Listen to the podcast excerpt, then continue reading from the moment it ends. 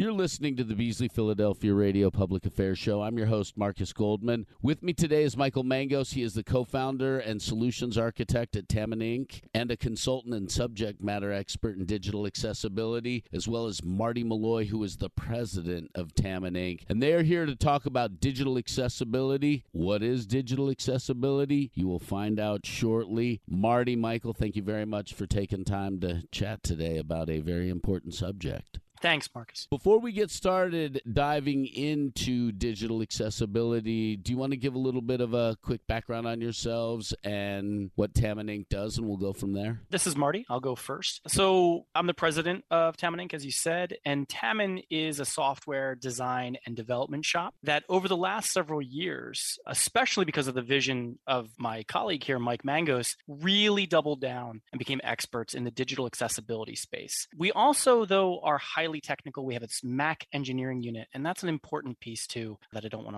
to lose. But at the end of the day, when we're talking about digital accessibility and we're talking about Tamman, we're talking about people. And people is our main advantage, because everything we do at Tamman is aligned and focused on inclusivity, from our work culture to the work that we produce. We really take a lot of time and attention to invest in our people and the resources at Tamman so that they can be force multipliers in whatever setting that they touch. As for me, you know, I've been at Tamman since twenty eighteen. I have loved every minute of it. It is a growth opportunity for myself. I come from more of an educational and nonprofit and political background. background, which I'm able to bring a lot of that experience into my day-to-day into this wonderful technology firm. And I feel very fortunate to be able to do that. This is Mike. My current role at Tamman is a solutions architect. In that, I'm solving real business problems that intersect te- technology, design, communications, people, and organizational advancement. A major aspect of providing those solutions is finding like creative, meaningful, and frankly, legal ways to bring technology to all people, regardless of ability. That's usually in the form of digital accessibility consulting, although I maybe have a hand in design and so forth. And I also work with organizations to level them up in their what we call accessibility maturity, which is like a team that can build things with accessibility baked right in. And I know that we haven't defined these terms yet, so maybe we can just dive into that.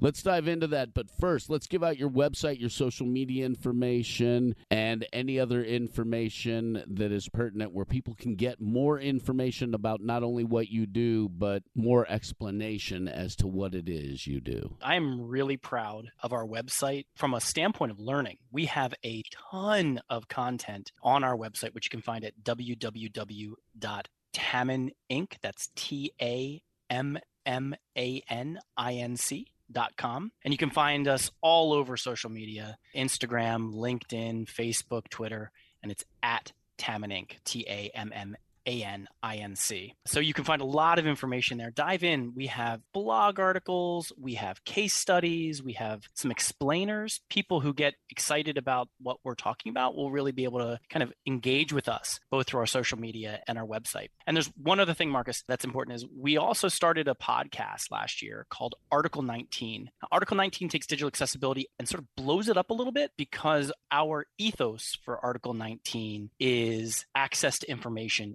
is a human right. And we're going to, I'm anticipating, talk a lot about accessing information and why that is so important for everyone to be able to do it. And you can find Article nineteen anywhere where you get your podcasts. It is something that is very important. And to get that conversation started, can you answer the first question? What is digital accessibility? It starts a little further back than maybe the term digital accessibility, but you know, thirty-one years ago, Congress passed the Americans with Disabilities Act. When it passed that, it didn't really take into consideration, or it didn't really address directly what are new realities around the internet, mobile technologies, and electronic interfaces in public places, and how they have completely become essential in all of our lives, both personally and professionally or in business. Mike, this is Marty again. The truth of the matter is there was no internet as we knew it when the A D A passed. So it's not like they ignored it. It's that young. And I think we sometimes forget how new all of this really is. Yeah, it was like the very beginning of the nineties when Tim Berners-Lee invented the World Wide Web. And like a lot of us don't remember that. That was just thirty years ago. Which is unbelievable. I know. So there's that. Digital accessibility then is this concept of providing access to existing electronic information, services, work tools to everyone, regardless of where they fall on what we call the spectrum of ability, which I kind of like that term, by the way, spectrum of ability, if I can take a sidebar on that, in that we don't just always talk about disability because that implies maybe a certain permanent condition. And a lot of people kind of have these mental hooks on the word disability. So if we kind of get out of that and say, there's a spectrum of ability, everybody kind of falls differently there and can fall differently there based on time of day, personal and environmental factors, mental state, you know, like there's a lot of things that factor into that. Basically, we want to create access to things that are electronic to people equally, and that we shouldn't have additional barriers just because of where you fall in that spectrum of ability. The A D A does require it, but it doesn't really give any clear prescriptive ways to do that. And so there's been a lot of like the world figuring this out and feeling their way into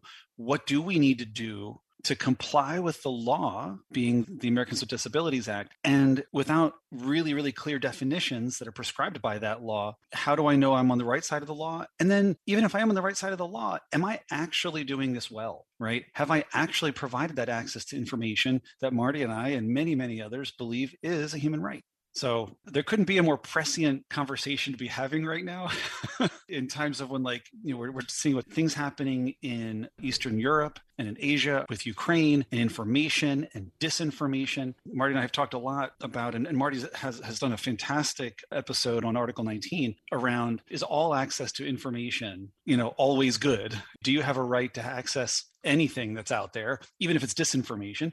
We're not going to tackle that here today, but oh, why not? I was so excited. I thought you were leading in. Oh, we can go for it. But no, you're absolutely right. Mike, there's one thing that you said there, if I can, Marcus, to jump in, that I'd like him to, to clarify, is that you said access to information equally. I want to push you on that a little bit, because some of the language in the A D A doesn't talk about equal access, talks about equitable access. Am I right in thinking that, you know, that as long as you can access the information in an equivalent way, in an equivalent manner, it doesn't have to be in the exact same way equally? Does Really interesting point. I think there's been a change in attitudes around what it means to make something accessible, you know, or digitally accessible, in that there used to be this idea of functional equivalence. So for instance, not that long ago, if you had a website and somebody couldn't use it because of a disability, that you could provide a phone number they could call and you could deal with them, you know, one-to-one human style, right? That's no longer considered acceptable. And again, there's no hard and fast rule around that. It's just that the winds have changed and the law,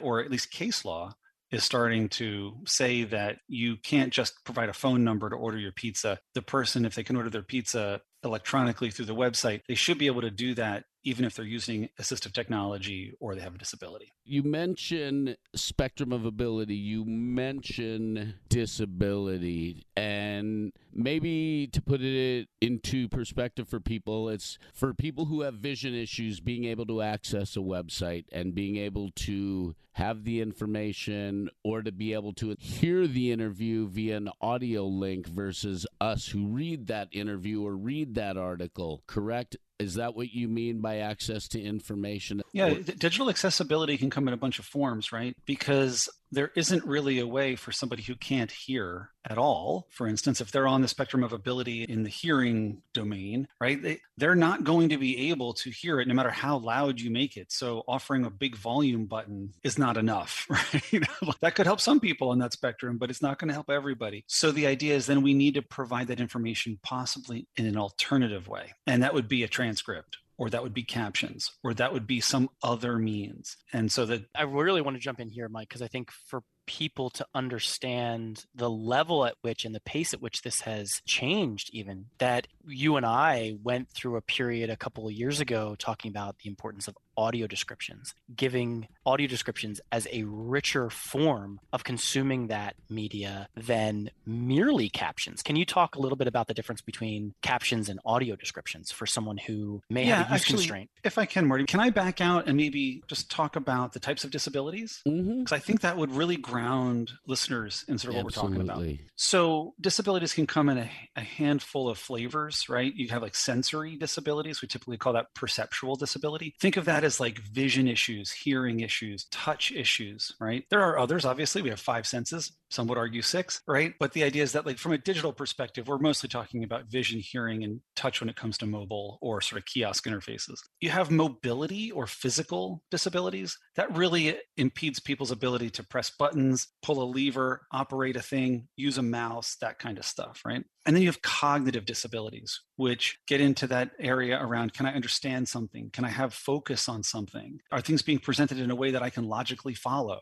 right? And so this is the trickiest one because cognitive disabilities come in such a wide array of things, you know, and, and we'll recall like on the spectrum of ability, you have people that have A D D, traumatic brain injury, even things like depression can fall in there. And those are considered disabilities, and providing ways for people to access information, even if they have these things going on, is important in digital accessibility. So those are sort of three big buckets that I like to think about. And there could be more, but I think this is a nice starting point to understand this conversation. There's another dimension to it in that every one of those things that I just brought up can be either permanent, temporary, situational, or episodic. And so the idea there that I don't have to be fully blind, let's say, permanently to be considered to have a disability. I could be somebody who is had eye surgery. I'm going to be better in a few weeks, but temporarily I can't see, or I've lost my depth perception because one eye is covered, right? Just to give you an example, um, there's another great example that Microsoft likes to use.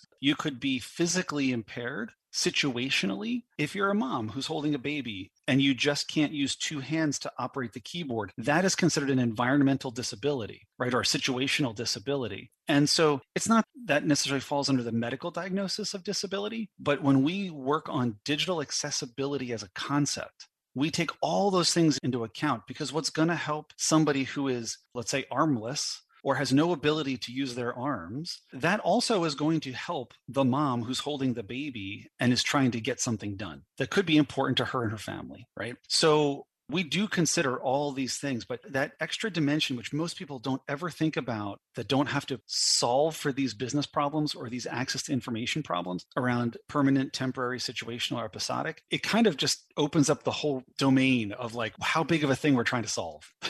Well, and any teacher out there, Marcus, will tell you that what's good for some is often good for all. And so when you get into statistics about one in five Americans have a disability, or one in eight Americans are sixty-five and older right now and sort of having some physical declines in their life, it's actually benefiting everyone when you start to wrap in the situational, the episodic, and some of these other things. Digital accessibility truly does make access to information, especially on the internet and digitally and electronically, easier for every single person. You've mentioned quite a few different disabilities or areas on the spectrum of ability. When the original American Disabilities Act was passed, was it vague enough to allow these to be considered disabilities, or did it have to have political modifications down the line to make sure that these mental health issues that we have talked about over the decades get to be classified properly in access to information?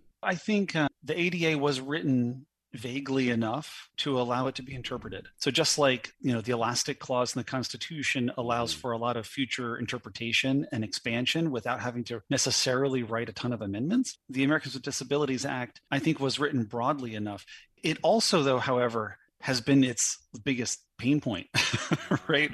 Around the fact that it's so vague that it doesn't really tell you how to make something accessible for people. So that's why it's taken almost thirty years for momentum to get to the point where business and industry and the internet and governments are really trying to seriously tackle this. Mike, I would add, it looked at it from a slightly different lens than the way that we're coming at it. So certainly it talked about people who had sort of the traditional visible disabilities that one might assume, right? If you were wheelchair, using a wheelchair user, or if you had vision impairment, things like that. But it also included things that might affect you in the employment realm, which is a whole other channel of the A D A. I mean, we certainly, when we think about the A D A, we think about some of its successes like curb cuts, which we can see and feel every day whenever we're walking around. But it also had things that talked about if you had intellectual disabilities, cancer, epilepsy, things that might affect you in an employment space as well. And the truth of the matter is, because the A D A is this gigantic piece of legislation that Mike just described, it has had tremendous success in transforming our world. It's the single most important piece of civil rights legislation in most of our lifetimes and has transformed our world physically and in a lot of other ways. But from an employment standpoint, it hasn't always been as successful. And that might be a whole other conversation that we have to dive into some of this. Well, but it, and, it covered well, a lot. Well, and Marty, up until just a couple of years ago, I would also argue it really wasn't successful in digital accessibility either. So it has kind of not done the work that it was intended to do in a couple of really key domains. Agreed. Completely agree. So far, Mike and Marty, you have mentioned the spectrum of ability, disabilities, the A D A. How do we make information accessible in a digital world? And what are some of the challenges you face in that area? That is the million-dollar question, as Mike has already alluded to as well, is that in this space, because the A D A does not directly cover it, a lot of the changes are happening through case law. So that's one thing that's really important. So people that are interested in this, paying attention to the types of lawsuits that are being brought to be able to access information is really important.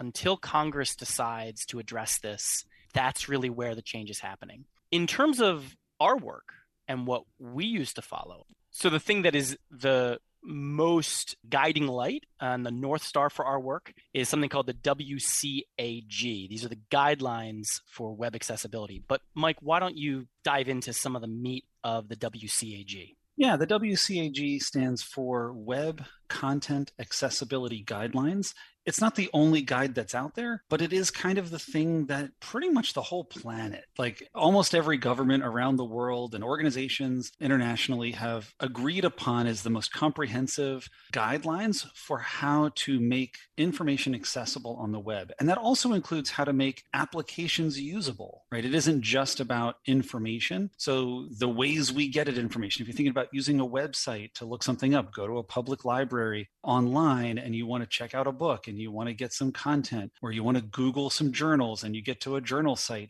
If everybody that was producing websites or web technologies or web applications followed these guidelines and did it not just by checking boxes, but did it by engaging with all the principles that are in these guidelines, we would have an incredibly accessible World Wide Web for everyone. And the W C A G in itself is by no means a perfect set of guidelines. I mean, no. It's still evolving and it's still changing. And there is a consortium of people who are constantly trying to improve the W C A G. So right mm-hmm. now we're working off of a version, and that version is being changed because as technology changes, as assistive technology changes, these things constantly have to be updated. The W C A G is well over twenty years old. I forget exactly how many years it is now. And they're only on version two point one. So it doesn't change often, but it does get changed. And it has changed a lot since its original version. But in it, you know, I talked earlier about perceptual disabilities, physical disabilities, which the, the W C A G talks about as being operable, or things that allow you to operate a site or an application, and then understandable principles within it, which are like about reaching those users or people that have cognitive challenges with accessing information. And it lays out in there sixty some different principles or different techniques to apply to your design and your technical programming so that you can make your stuff accessible to everybody. The challenge is there are some principles in there that can be, depending on how they're interpreted, at odds with one another. And this is one of the challenges, that sometimes when you're serving one population or one sort of slice of an audience, you end up alienating another. And it doesn't happen often, but it definitely comes up in our work because we're trying to serve so many people and we're trying to hit all these things. And we think so deeply about how to achieve all of these principles. We end up finding that design is not as easy as you would think. So when you ask, how do we make information accessible? Yes, there is this really incredibly good directive set of guidelines called the Web Content Accessibility Guidelines. But more than that, the work that Marty and I spend a lot of our time doing is in educating people who produce content and who design interfaces and who program websites, teaching them how to hold these principles in their mind in a way that they don't have to go add a lot of extra work to what they do, but rather they change the way they approach their work. And then the things come out accessible. And I think it's a really important paradigm shift, or sort of a mind shift, because once we achieve that, everything gets a little bit easier. One of the most impactful statements that we use on a regular basis with clients or people that we're working with and consulting with is accessibility, or I'll narrow it to digital accessibility, is everyone's responsibility. And a lot of people don't see that.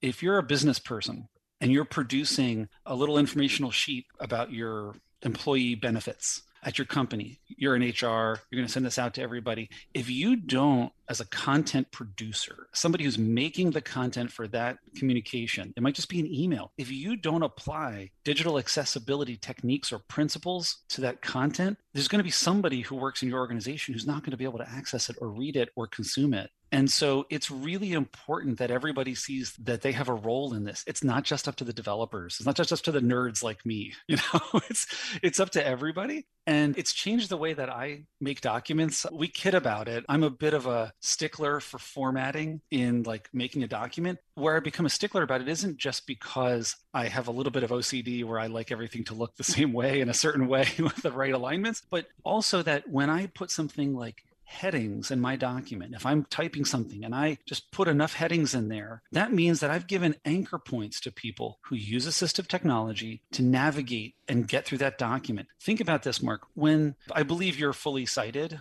or if you have assistive technologies like contact lenses or eyeglasses, you would consider yourself not visually impaired. Is that right, Mark? Correct. So with that, you can take a printed document or an electronic document. It could be a web page, you know, an article you're reading, you know, from the Philadelphia Inquirer or whatever it is, and you can scan down the headlines in that long article, that big op-ed, and you can say, oh, I get a sense of what this article's about by reading the headlines. Now you might skip over a piece of content because the headline didn't really capture your attention, or kind of feel like you know that you want to get to the other meat. If you're somebody that can't see those headlines, if we don't craft enough headlines, or if we don't give digital access to those headings in that document to everybody, then somebody might have to listen to every single word of that article to even start to understand what it's about. That it sounds so simple and may sound obvious to some people, but like just the proper use of headings in writing something as simple as a long email or an explanation of benefits suddenly unlocks the potential of that document to create impact or to create value or to create equal access to information or equitable access to information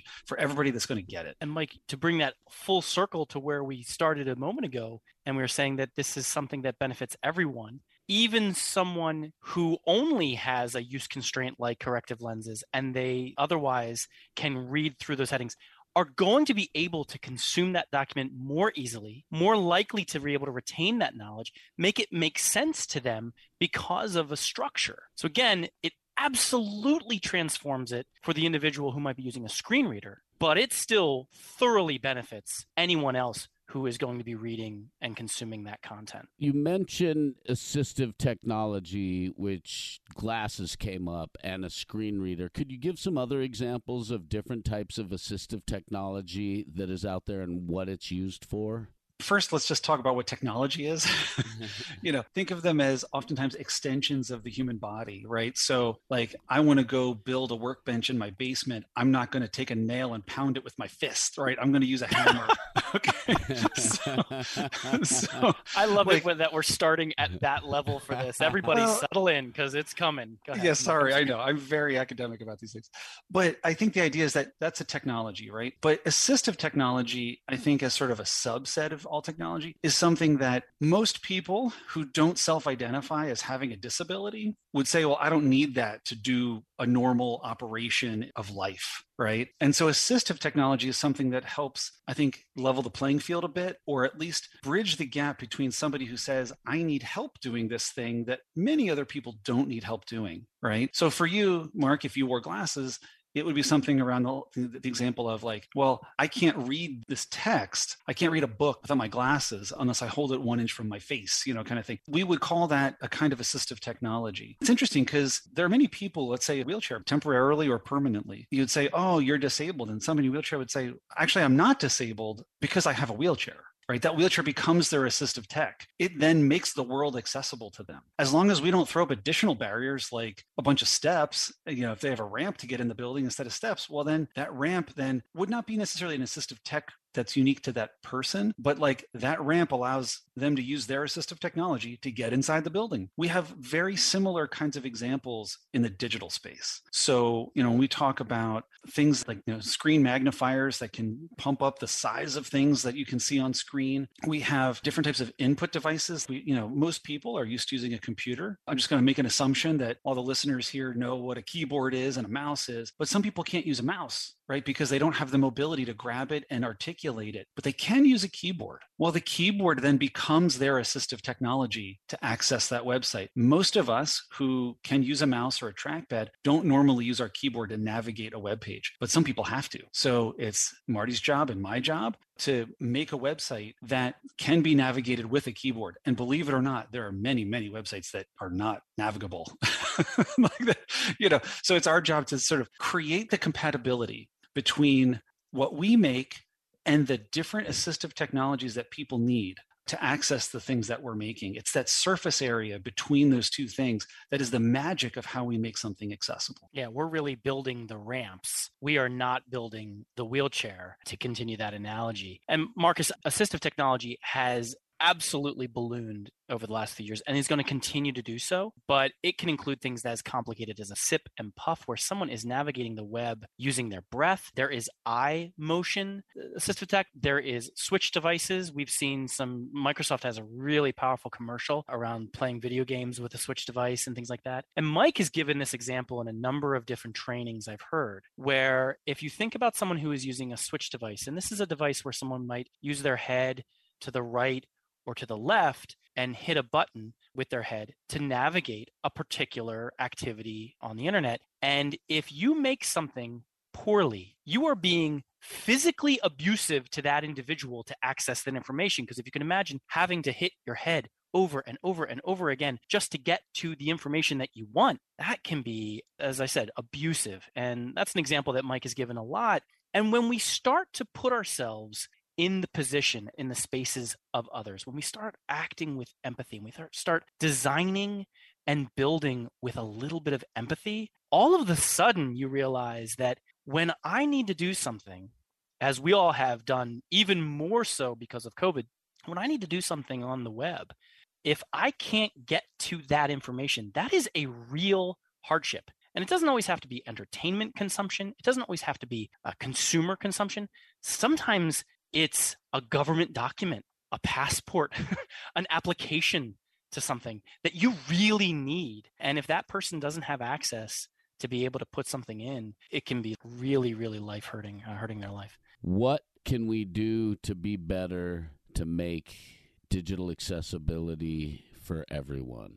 Mike already said that digital accessibility is everyone's responsibility. And there's a lot of things that you can do. The most important thing is awareness. So if you're not in the business that we're in and you're not actively engaged in training and educating and building digitally accessible websites and applications and things like that, you might feel like I don't really have a role to play. I disagree. There is a role for consumers to play. If they see something that isn't digitally accessible, they should call it out. You can do it as simple as putting it on social media. And trust me, when you go to Twitter and you call out a business for not doing something accessibly, they will respond to you as quickly as possible, again, because that case law is really what's making a difference. So if you see something, you can do it. One trick early on that a dear friend of Tamman's taught me when I was first learning about digital accessibility is I now go to a website, and I do this all the time. And the first thing I do is I hit the tab key. And I see, can this site